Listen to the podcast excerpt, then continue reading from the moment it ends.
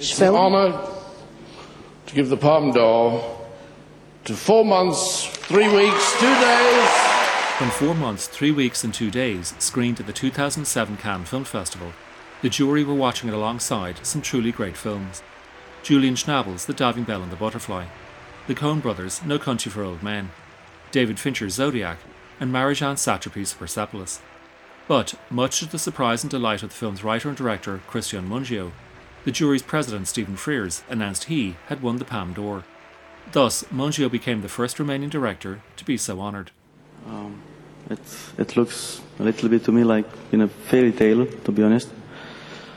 Uh, some one year ago, we didn't have any idea about this project, and some six months ago, we didn't have any money to make it.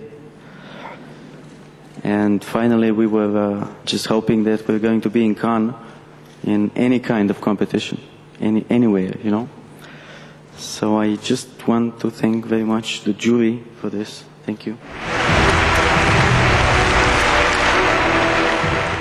Mungiu begins his film with a caption telling us that we are in Romania in 1987. But rather than explaining that this means that what is about to happen will occur against the backdrop of the terrible Ceausescu era, the first image Mungiu shows us is two goldfish in a bowl, one a fantail, the other a comet, drifting innocently back and forth. A seemingly innocuous enough start, but it does blithely serve as an indicator of what is to come.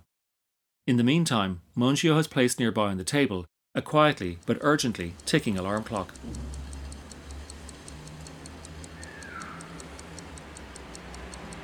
Coming so soon after the title, that sound suggests that time is of the essence.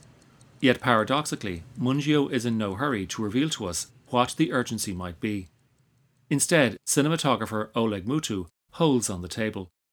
Shot handheld and with a widescreen aspect ratio, the camera doesn't pan. Instead, it just sits and waits, leaving us to do the looking. On the table, we see sheets of foolscap covered in handwritten notes. To the left, wads of cash. And to the left of that, an unattended cigarette curls smoke into the air. The shot continues to hold. Beyond the table in the background, we see underwear drying out on the radiator. And on the windowsill above, jars, bottles, cups, and containers. Everything suggesting such banal domesticity we might think we have seen all we need to see in the shot. But by daring to hold on that image, Mungiu is doing something else. To begin, he is letting us know that this is the pace at which the story will unfold. Whatever is going to happen is going to happen slowly. Perhaps even in real time. Quite appropriate because, again, the film's title has time written all over it. Here is Mungiu in 2017 at the Tromsø International Film Festival relating to Martha Otta, how he reacted to how his film was received in Cannes 10 years earlier. That was only my second film, and the film was promoted to the competition in the last second. But um, there was something that, that worked with the film. It was the right energy and was very, very bold.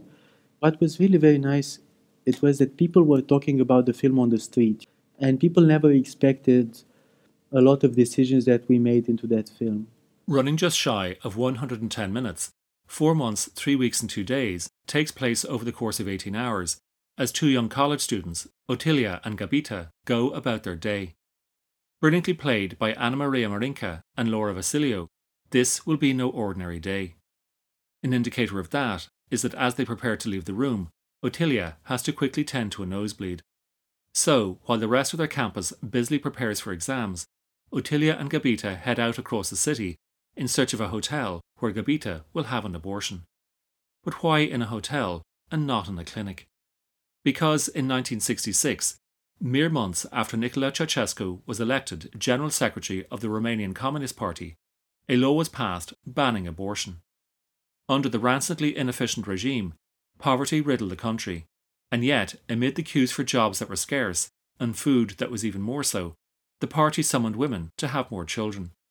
Medals and honours were festooned upon married mothers of large families.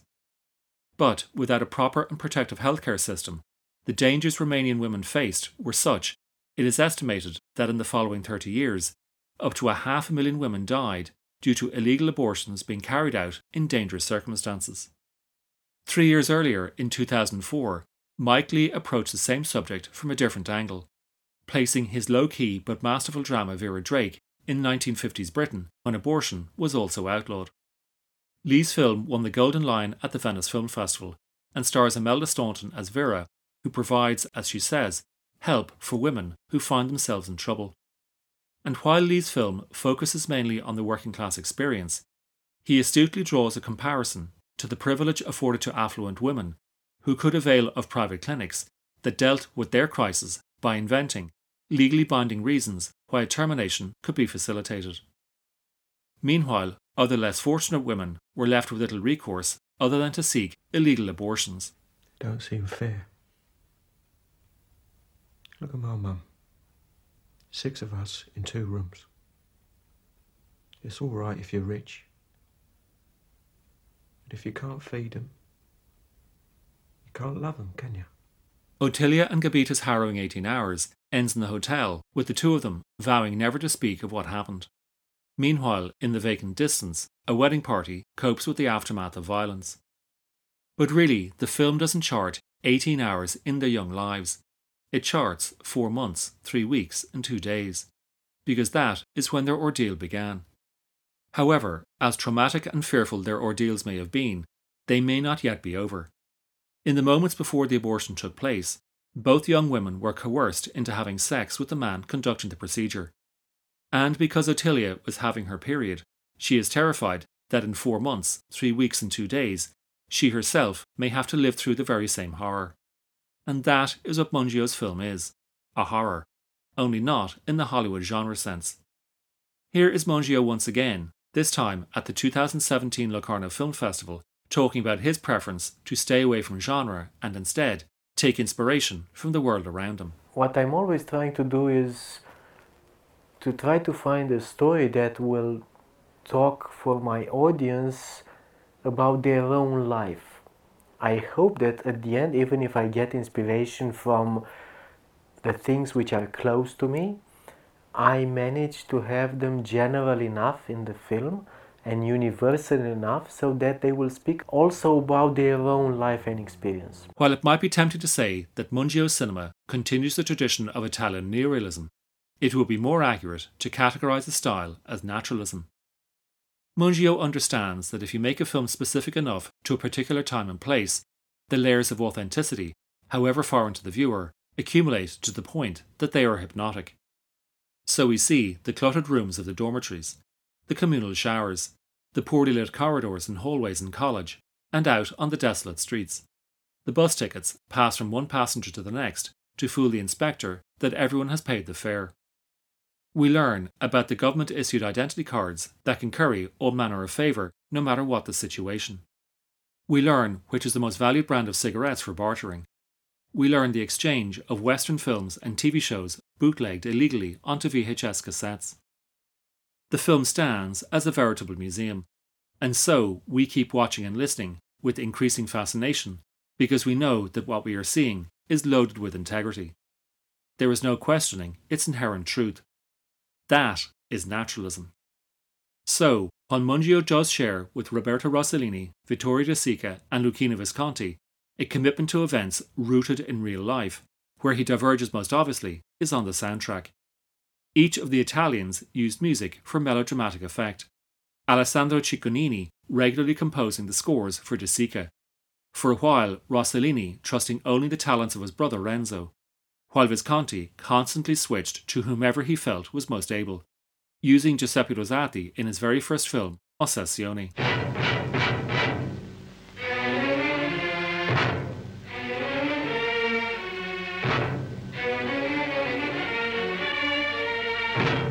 Mungiu prefers not to use extra diegeses, limiting himself to the sounds natural to the scene. However, that does not restrict him from turning the natural sounds into an expressive force. Take, for instance, the extended and increasingly distressing sequence where Otilia and Gabita are in the hotel room trying to negotiate the abortion fee with Mr. Bebe, played with mercenary indifference by Vlad Ivanov. Feeling that he is not receiving enough money, he insists they have sex with him.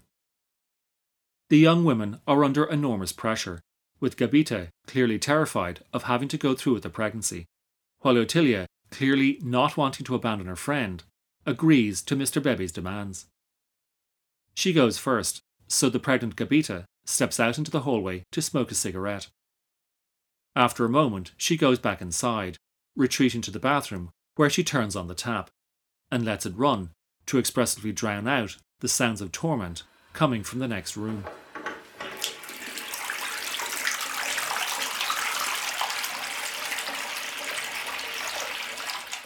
After a few moments, Otilia enters half naked, and as Gabita quickly leaves the bedroom, Otilia steps into the bath to wash herself. Such is her humiliation, Mungiu keeps the camera behind her, or rather, Otilia keeps her back to the camera, as if she cannot bear for anyone to see her. And then, ever so subtly on the soundtrack, we hear the air conditioner, which seems to echo the ticking clock.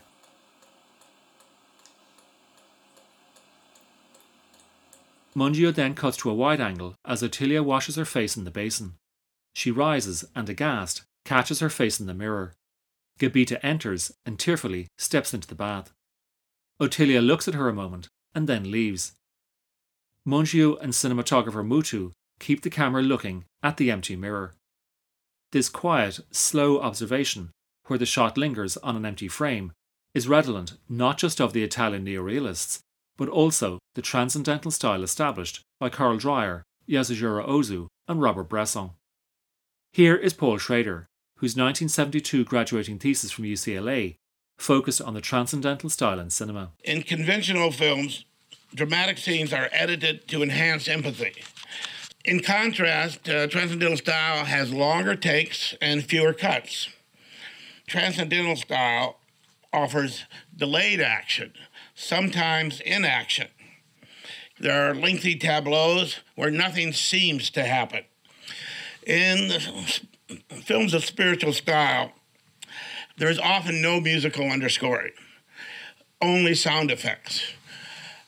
You are not being told how to feel at this moment. So, while Otilia is washing her face, Gabita enters the bathroom. Otilia then leaves. No words are exchanged, only the briefest of glances, and for me, that brings us back to the opening image. Here are two young women, as hapless and as silent as the two goldfish, trapped together in the same waters, helpless to get out. Here is actress Anamaria Marinca relating her approach in portraying Otilia. Because it's such a such a painful story. I asked myself, what if I was in this in this situation? As an actor, I think you always have to find answers in yourself. Um, the director can give you, you know, some some clues about the character, and you, but you need to find your own answers. Otherwise, you you you you can't be true you know you can't find the, emotion as you said inside of you to to perform the, the situation itself before during and long after that terrible ordeal mungiu stages the events almost exclusively in extended takes to most people the extended take automatically creates expectations of a highly choreographed action sequence think of john woo's hard boiled kathryn bigelow's strange days or joe wright's atonement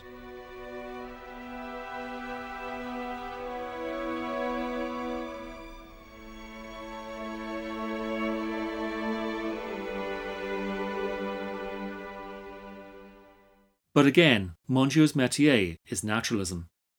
He is not so much concerned with choreography as he is with emotional measurement. The camera will simply record the events as they unfold, and the real event is the emotional revelation. And that takes place at whatever pace the actors reach for and find the emotional truth. And while Mungiu is far from the first director to use the slow technique, earlier proponents that spring to mind would include Andrei Tarkovsky, Theo Angelopoulos, Chantal Akerman, Abbas Kiarostami, and Béla Tarr, Mungiu is also a great exponent of it. Here he is once more at the Tromsø International Film Festival in 2017. It's not just the content, because, you know, films about this were mm. made before, but I think it's primarily something about the style, the language, the directness, the honesty of the approach about the actors, about the moment, about a lot of things. But Mungiu's approach stretches back much further than slow cinema and neorealism. You can go all the way back to ancient Greece and Aristotle's Poetics. In his slim volume, the great philosopher theorized that good drama consisted of three unities action, place, and time. One action unfolding in one place over the course of one day. But what with its flexible grammar and dynamic vocabulary, cinema all but demands a more expansive arena and extended time frame. Look no further than any of Marvel's superhero franchises. And that means that the films that do confine themselves to the three unities are, in fact, experimental. Not just Robert Wise's The Setup, Fred Zinnemann's High Noon, or Agnes Varda's Cleo from 5 to 7, but also, unexpectedly, George Lucas's American Graffiti, Ridley Scott's Alien, John McTiernan's Die Hard, Tom Tykwer's Run Lola Run, and another Romanian film, Cristi Puiu's The Death of Mr. Lazarescu. And while John Hughes and Spike Lee did it twice with, respectively, The Breakfast Club and Ferris Bueller's Day Off, and Do the Right Thing and The 25th Hour, however, Sidney Lumet did it three times with 12 Angry Men, Failsafe, and Dog Day Afternoon. And Richard Linklater has done it at least five times Slacker, Dazed and Confused, and the Before trilogy. However, and again, with cinema's flexible grammar and dynamic vocabulary, it is not just Aristotle's unities that makes the films experimental. It is through the form of the long take that the content is really cemented.